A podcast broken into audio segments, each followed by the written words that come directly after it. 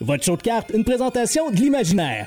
Les boutiques offrant le plus grand choix de cartes de sport au Canada dans l'ambiance la plus folle que vous aurez connue. Vous les trouverez à Québec, Lévis, Trois-Rivières, Sherbrooke, Saint-Bruno et maintenant sur 18 000 pieds carrés et 2 étages au Carrefour Laval. Également disponible en tout temps au imaginaire.com. Bon épisode.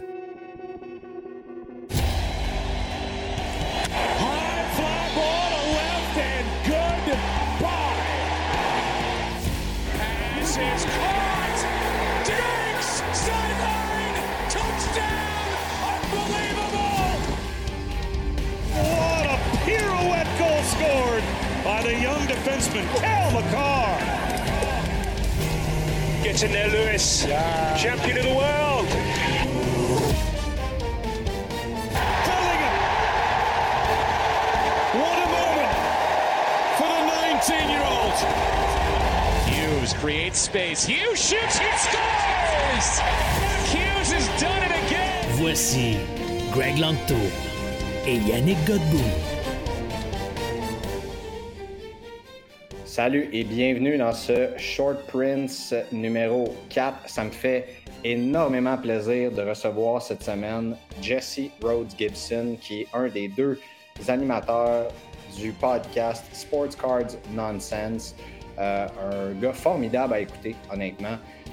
Et je voulais vous présenter cette personnalité-là du hobby avec qui j'ai la chance d'échanger à plusieurs reprises.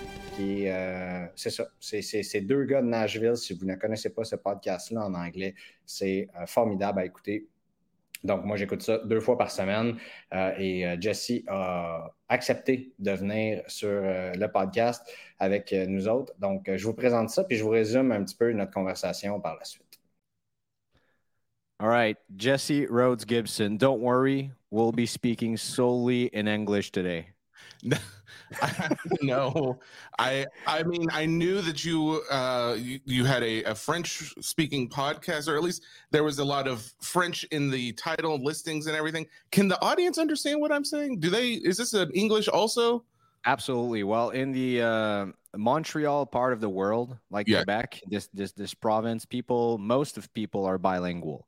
So I'm going to be translating like a resume of our conversation, a sum up of our conversation afterwards, but I won't get you through that. I mean, I didn't know if you were gonna like go in after and like dub over me, like everything I said, just repeat it in French or something. So, but the transcript sounds very nice. That's awesome. If we had an hour and a half, I could probably do it. But since I know we only have 30 minutes together, we'll do it in English, no problem there. So, how are you, my man? I'm doing very well, very well. Cannot complain. I appreciate you having me on the show. I'm excited to, spit a little wisdom from Jesse's brain, which is just trouble. So I don't know. Boy. Yeah, sports boy brain on his own is just going to be a mess, but I love a good mess. So especially this is the Monday for me, like since we had Memorial Day yesterday, like just getting into the office and kind of like wrapping my head around the week. Who knows what's liable to come out of my mouth? So I'm excited. Yeah, and speaking of that, I mean, you've taken the sports cars world by storm with your Sports Cards Nonsense podcast with Mike Giuseppe. You guys are doing a tremendous job of, I think, growing the hobby and discussing all things hobby in that podcast. And you guys make quite an impressive duo. And I'm as a media professional now to another as well. I think your personality brings so much to that show with Mike's personality and knowledge as well. And I know you were working in finance before, so that's quite the jump. So working from the finance industry and going to podcasting and media and hobby, how did that change operate? Yeah.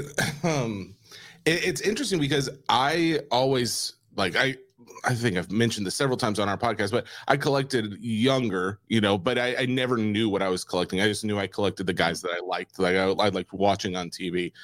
But as I got older, life happens. I kind of fell out of it until again, when I was, early high school around 2001, 2002, I started collecting a little bit more again. Sold, I think my first eBay purchase and my first eBay sale was a sports card. In fact, So I always had it like kind of in the back of my head of like, oh, I like sports cards. But again, even as an older kid still, like I said, a high schooler, I didn't really know what you're supposed to do. I didn't know that parallels and numbered cards were like the things I needed to be chasing, not like just, you know, shiny cards of players I liked. So that was always there. I grow up, I get into finance because I've always had a little bit of a head for numbers. And I think that finance and cards, there is a definite crossover. I think, as we can all probably guess, you know, as far as flipping, investing in them, collecting for a profit in some cases. So it was a very, I don't know what to say, like an easy transition. But when I already knew that I liked cards and I knew that I already had a head for finance, and, you know, there's also the side of me that was like in theater in high school and always like to do karaoke and talent shows and getting up and make a fool in front of a big group of people of myself. So there was always that part of me too. So when the idea of like, oh, well, Mike wants to do this podcast because he just got done like with his breaking business. And I was like, well, you know, I'll be in the background. I'll help produce it. And then he would talk, and then I would, it got to the point where it's like, he was just talking for the most part. And no one, I mean, Mike is a great speaker. He's much better at spontaneous speaking than I'll ever be, but it's still not as entertaining when you are talking to yourself. So then I would start jumping in a little bit more and a little bit more. And at the same time, I was, you know, still working my 9-to-5 job, but it just so happened Bill Simmons heard. And then all of a sudden now we get catapulted to The Ringer, and Mike couldn't just maintain a podcast by himself. So I had to be incorporated in more and more. And they wanted an angle too, where new guys in the hobby who knew nothing of sports card could also hear questions that they were probably wanting to know as well. Cause that was my position. I was still relatively new to the current hobby and what that market looked like. So I was asking all those questions that they wanted to know answers to. So it just kind of worked out to where, all right, instead of the background, now I'm more forefront. And now instead of my 9-to-5 job, this started kind of paying the bills. And so we were able to swing it into a full-time gig from finance to podcasts. I don't know. What's the podcast world called? Podcast universe? I don't know. The podverse? Podverse. That's much. That rolls off the tongue so much better. I just made that up. So Podverse is going to be our new team for today. Yep. Copyright, patent pending. Yep. Yep. Let's go. No, it's been super interesting as a listener every week of both your episodes. I mean, to me, it's my go-to when I train or when I drive. And it's super interesting to see your personality, what you're bringing to that podcast, but also to the card world, but also how you grew into that as well. So you collect, we're going to talk about this later. You collect entertainment card, also Marvel and all that kind of stuff that I don't collect, and that I'm interested in knowing more about it, but also that how you grew and bringing that finance and numbers mind into sports cards. I actually really enjoy you growing into that role and gaining confidence as well of talking about sports cards, because we know people can be sensitive about it, right? Absolutely. Yeah. It's a very enthusiastic and passionate hobby, and people take things. Sometimes it's good though. It's like people will take things personally because it's like, this is my hobby. There's a lot of ownership involved. And that's what makes this such a good place to be in, as far as just a good environment of people. But at the same time, it's like, hey, you don't want to offend anybody, and there's a lot of people you can easily offend by saying certain things. So yeah, to your point, it's you got to be careful sometimes. Yeah, but I think you're doing it in a fantastic way by, you know, leaving ego aside a little bit out of this. So when we're throwing out number and knowledge, both of us, I started in that collecting world in around 2020, 2021. And, with the COVID boom, like a lot of people actually. And, when you leave ego aside and you realize that this is the knowledge I have now and I'm sharing with you, if you have more to bring to the table, bring it on. We'll discuss about it. But this is what I have. And from my understanding, this is, you know, my understanding of the market. Yeah, absolutely. And I think that's what's great about this too, is like there's a lot of people who can learn so much just by learning a different perspective. Like they may have been in the hobby for a long time. Mike has been in the hobby for a long time, but you know, sometimes we're in our own little world of we've been around the same card guys forever and we know what they're going to say until we start expanding out into like, oh, well, someone brand new to the market could actually start helping me to learn more things because I may have just assumed I knew something, or I may have just thought that this guy wasn't going to be able to add anything, but by asking a question that I never thought to ask, now we're all of a sudden being able to gain value from all these new people joining in. So I appreciate the fact that even though I'm relatively new to the hobby in the last 3 years, same time frame as you, it gives us all an opportunity to grow no matter how long we've actually been there.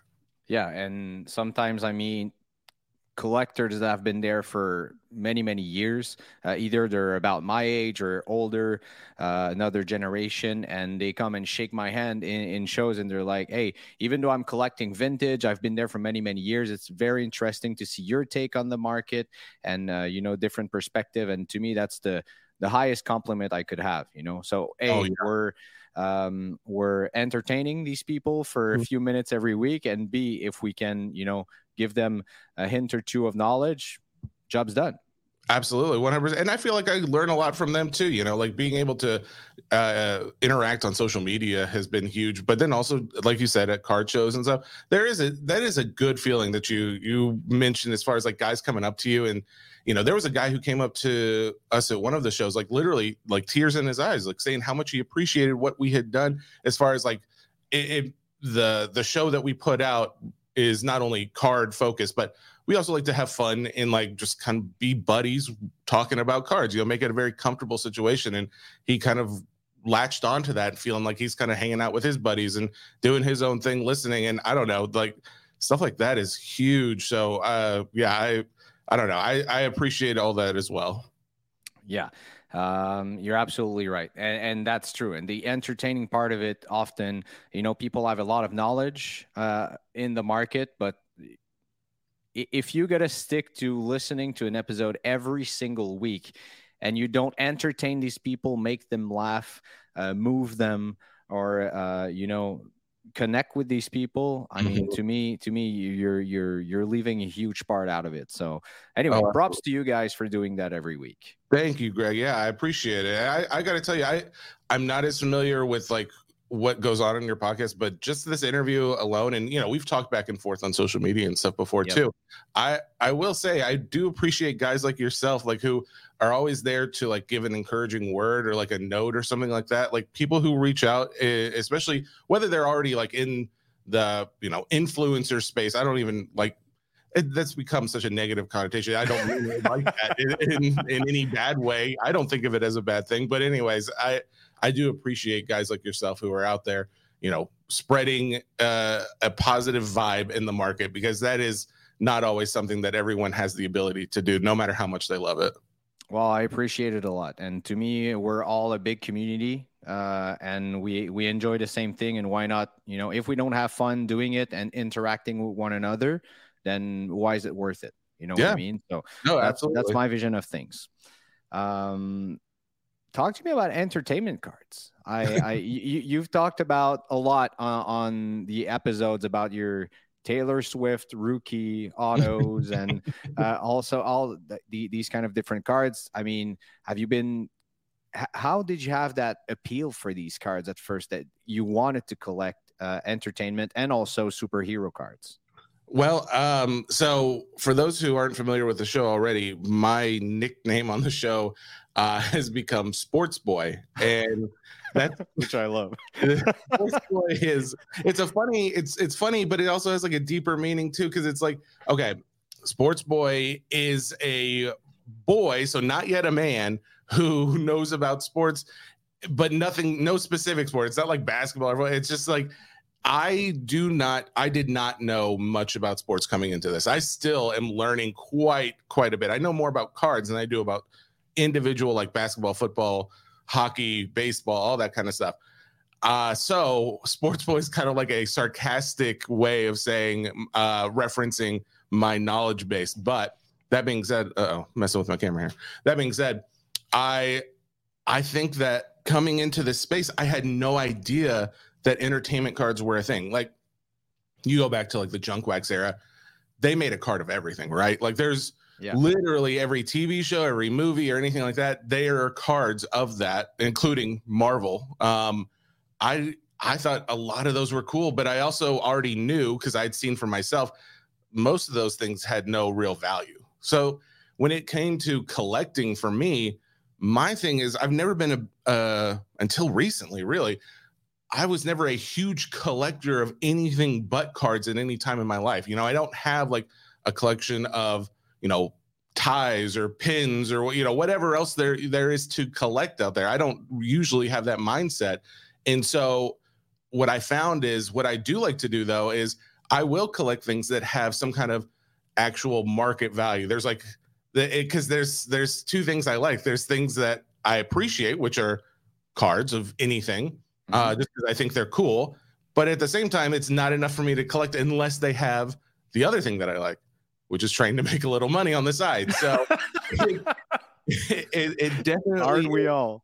Yeah, exactly. So a lot of people, you know, they think of the hobby as like, I'm a collector only, or I'm a flipper and collector, or I'm an investor only. I think I'm in the middle. You know, I like to collect, but I only like to collect really if I can, if it's something I like and I can make a little money on it. So those junk wax era cards, even though I like them a lot and I still have a ton of them, you know, it's not really something that I was as into. But then I found out about cards like Leaf Pop Century. Leaf Pop Century was like probably the first real entertainment card thing that I got into.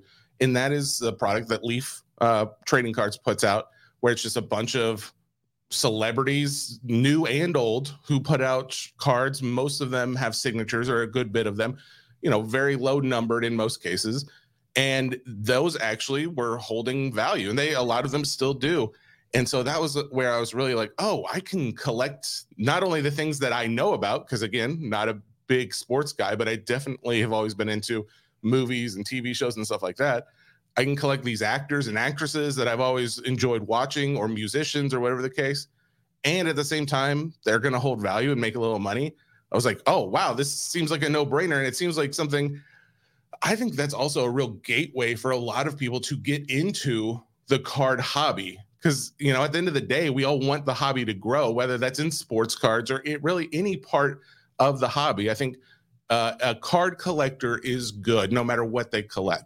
So I think that entertainment cards being, you know, so universal as far as like actors and actresses, people all over the world and every country probably know who like Tom Hanks is or somebody like that, but they may not know who Mike Trout is. Like, my wife didn't know who Mike Trout was. I didn't know who Mike Trout was like 5 years ago, you know? So there's a big thing where if we can find a crossover, we can grow the hobby. So it's a good thing, but it's also like, who doesn't want like a Tom Hanks autograph? Like, who, people have been collecting celebrity autographs for years. So that's really kind of where, when I found out about, oh, this is a thing, and people not, you know, not just like the guys in the 90s who collected, you know, every Teletubby trading card out there, or maybe, or these are cards that other people who like have good collections, they also collect.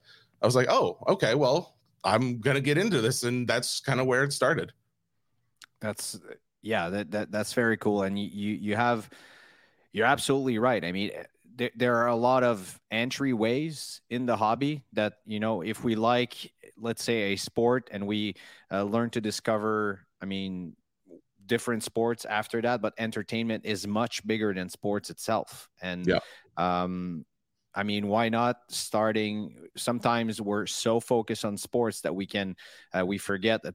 I mean, Pokemon and Magic are also big entry points for the hobby as well. I mean, did you know that Pokemon is the biggest, like, of all the media media franchises out there, Pokemon is the largest in the world. Like, as far as like, if you add up like TV shows, movies, everything that goes on, trading cards, like if you add up all the money that it makes, Pokemon is the biggest franchise out there. It only know that. It only makes sense that people are all over the world obsessed with that kind of card. So yeah, I'm sorry I cut you off, but it is just something interesting to think about. No, and you didn't cut me off at all. We're having a conversation. I knew it was a you know, it's the biggest card market that you can have, most probably, Pokemon. But now there's also, and I know you spoke about it, and it just came back on the top of my mind, Disney Lorcana coming in just a few weeks. And this is, I know in the US, you spoke about it. I think it's a big thing already. People are expecting these releases to be huge. But in Canada, I think it's a little slower. People are, I don't know if we didn't get the memo or anything, but I mean, I started digging into this, and by your knowledge, I think you're right. This is going to make a big boom, not only short term but long term as well, and are going to change a lot of things in the hobby. And this is contrarily to Pokemon, which is not part of my generation. It came a little after. Same thing for Magic the Gathering. I didn't really have any cards and didn't really understand that game when I was younger, and these entertainment cards. But Disney, I mean, who cannot relate to Disney? It's so intergenerational. It's timeless, and wherever you are at any point in your life, I mean, you connected with Disney at some point. So I think this is going to be absolutely huge. Yeah, I cannot agree with you more. You know, someone has pointed out, you know, because there's always going to be naysayers out there, and they're like, well, they've made, you know, other trading card games from big franchises that didn't make it and yada, yada. But this is like, this is a little different because there's a lot riding on this, not just for the hobby, of course, but for Disney as well. Like they to be in this space, kind of like what we talked about, as Pokemon being like the largest franchise out there. Disney, when you start looking at like the list of largest media franchises, and you see Pokemon at the top of the list, what you'll also notice is there are other franchises of Disney. It's not just Disney as a whole. So if you were to take everything Disney, it adds up to, I think it's either just about at Pokemon or over, because what they'll do when they'll do these franchises, they'll break it out to like Toy Story, Lion King, Disney Princesses. Like they have these as their own individual franchises and money makers, but Disney as a whole. And that's kind of what Lorcana is going to represent, Disney as a whole, because it's characters. It's going to be Toy Story cards. It's going to be Disney Princesses. It's going to be Lion King. It's got to be all of these things all wrapped up into one. So why wouldn't you have a trading card that goes along with that when trading cards are already a huge thing anyway? But it's also such a big, like you could have such a large part of the market, and it's such an underutilized space anyways, because a lot of the same people that like Pokemon and like trading cards in general are people who love Disney World and love like going and seeing a Disney movie or having a Disney game or whatever the case may be, you know. So it makes a lot of sense for Disney to do it, and therefore Lorcana is in a good position to succeed, whether or not it is like, you know, fully grabbed on by the audience and by the rest of the world who wants to collect it. Because there's still going to be very similar to what we see now with like Fanatics. If there's a lull, or if there's like maybe there's something that people aren't appreciating about it, there's a lot of money behind it to say, oh, okay, well, let's go in and fix it and change this or add this or take away that and do something different to make it more appealing. Because a lot of these things, it's like, oh, well, we tried. We don't want to throw more money. We don't want to throw good money after bad. We're just going to like leave this and go on to something new. So with Lorcana, I view it as, there is, first off, with the fact that this is going to be the first series, either way you cut it, almost everything first has a little intrinsic value to it. So it's like, whether you like it or not, or you think it's going to fail, still, I would still get some if I could, just because it's going to be first, and over the next, you know, few years, whether it 10Xs or just 2Xs or even more than that, hopefully. But if no matter what, you're more than likely going to see that hold value or go up in value. So that aside, though, I do think that the fact that there is so much love and already, as you mentioned, universal appreciation across the world, across age gaps, across nationalities, Disney is everywhere. It already has built a really, really strong base as far as fandom goes. So I don't see that this doesn't. The only issue that you're really going to see is gameplay. But that, again, can be something that they could tweak or change if the gameplay is not there. Because I do think you have to have the game still has to be fun and playable for Lorcana to ultimately succeed. But again, I think like if there's something that fans of that kind of genre of playing games, of, you know, TCG games, is something that if those guys say, oh, well, this needs to change or that needs to change, they'll do it and then keep going, keep pushing. So, yeah, ultimately, yeah. I don't really see a big downside for this product. And same. I was going to mention this. I started thinking back. I don't know if I ever did say this, but I got there's a lot of guys who messaged me and Mike with, you know, little tips, little pieces of information we might find interesting about whatever we've been talking about. And someone messaged me saying that they got word from their distributor gave them word from Ravensburger, I believe is the company that actually makes the product, yep.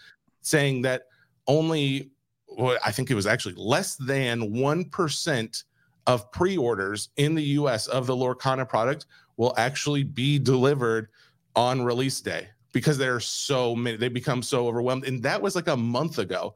Wow. And they're still like, now you go out and you try and buy some. Since I bought it, I was buying like a little under $200 for a booster box. And I think now it's going like $220 or even more. It is definitely one of those things where I think the scarcity of it at first is also going to really jack up the price, which I would caution anybody, if you're going to buy then, that you may be buying at a very high peak that may come back down as more product does come out, and you might have to wait a little while to recoup some of that investment. Yeah, and if I had to take a guess, I mean, of course, you got to choose the moment where you buy in to that product. So now probably the anticipation has reached the climax. Like people want that product. They hear people talking about it. If you take a couple of minutes to research about that product, of course you will. I mean, you're sold. And when you buy into that product, I mean, if it 2Xs, 10Xs, like you said, in the next years, even if it doesn't grow, if I had to take a gamble, I would take it on Disney, on these cards, the first product. Look at where Pokemon is. Look at where Topps Chrome Formula One in 2020 is. I mean, they 5-6x in the last 3 years. But even then, if it loses its value, I'm just gonna sit down with my goddaughters and we're gonna rip those boxes and just have the end of the day. Yeah, I mean, and just have a lot of fun, you know. So this is what it all comes down to as well. Yeah, absolutely. I do think like you said, at the end of the day, it's still a cool card. It's still fun to be able to have like your Mickey Mouse or your, you know, Mufasa or whoever it is that you want to collect. And the thing is too, some are like, well, you know, does anyone even care at this point about these cards? And some people don't realize too that at the D23, it's like the Disney conference they did last year, they already gave out like these, I think there were 6 of them, these sample cards, basically. They're promotional cards that they gave out. And the PSA 10s of those cards, at one point, I think they're going for like closer to $2,500 now, but at one point going for like $3,000 each. But still, $2,500 for these PSA 10 versions of these cards is absolutely insane. And I think that's kind of like it's a good test of what that market could look like. My God, time flew by. We're already 26 minutes in. I know you. I'm a talker. I'm sorry. No, it's all good. That means we're gonna have to do a second interview. There you go. Just a few weeks. Yeah, that summer. Let's end up with talking about sports. When you say that you also invest and flip sports cards and buying and selling, like we pretty much all do, to, you know, collect for free, quote unquote. And and I mean, where do you go? Mostly baseball, basketball. What players do you like? Do you, and also last question, do you feel a little hype around our rookie that we're very proud of, Benedicte Mathurin? Okay, so here's the thing. I almost didn't know who you were talking about it because you have such a appropriate accent when saying his name that, like, when I say his name, I butcher it so badly that... No, you're good. You're actually very good the way you say it. Benedicte. In English, you could say Benedicte Mathurin. It is. That's good. That's it. Yeah, that's the one. No, here's the thing. I would be lying if I said that I follow Benedicte in the championship games or anything like that, like to any real fandom level. But I do appreciate that it's bringing more eyes, because I think that is definitely true. There's been like a resurgence in collectors in that space. So I do appreciate that. But at the end of the day, I'm like, and this sounds so American, I'm a football guy. Like, I think it's like, I know that NFL is like a very American sport, but it is at the same time, what I appreciate about it is that, you know, we're all adults and we're busy. And well, I'm sure not all of us are adults who are listening, but many of us are. And I just have so many hours in the day. And the fact that there's only one game a week for the team that I want to follow, or like if I want to follow every team, there's only one game and it's only on like a few nights of the week. It just makes it so much simpler to really follow and really push for that specific team or player. And while I do really appreciate basketball still, like, I mean, right now the championships, my wife and I are loving that. We've never been a sports family, like previously mentioned, but at the same time, now more than ever in my life, except for like the mid 90s, watching the Bulls championship games with my dad, like now more than any other time other than that, this has been the most exciting time to watch a lot of these sports. So, and while baseball, like I was just at a baseball, it's a AAA team in Nashville. We don't have like an MLB team, but watching to the Nashville Sounds on Friday, we went to a game. I realized when I was there, I was like, oh yeah, I forgot. I love baseball. If I'm there watching, or if I'm like actually playing, or like, you know, having a catch, but to watch it on TV, it's just not as entertaining for me. And therefore, and that's where, you know, I'm going to get the most information is just watching a game.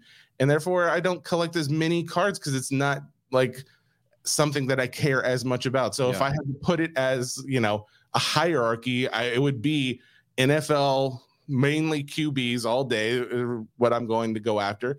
And then for the most part, the GOATs, all-time greats of basketball are the next level. And then really I'm a fair weather fan for baseball. If there's someone hot, if there's something cool going on, definitely I'll look into it. I'll collect it and see if that's really where more of the investment side of the hobby would come in for me, is where I don't really care as much about this guy, but I think this guy's going to go up in value, or I think I could flip him. That's where my baseball collecting goes. Yeah, and it's very important. You're bringing a good point to follow the sports. When I first started in the hobby, I invested in some baseball guys, and then some basketball guys, and then some, you know, football guys. And I of course, I follow football. I work here at the local radio station, and we have to talk about football a lot, not only because we love it, but as well that, you know, it's a sport that everyone loves, but basketball isn't that big here. So I mean, investing in sports that you're not watching, and we'll leave that for another interview together, another chat, but hockey is king here. And a lot of people are following every single game, even though we have 82 in a season. So it's kind of crazy. And by the way, the Preds game has been probably the best experience I've had in the NHL so far. So you've been to a Preds game, like in person? Or absolutely.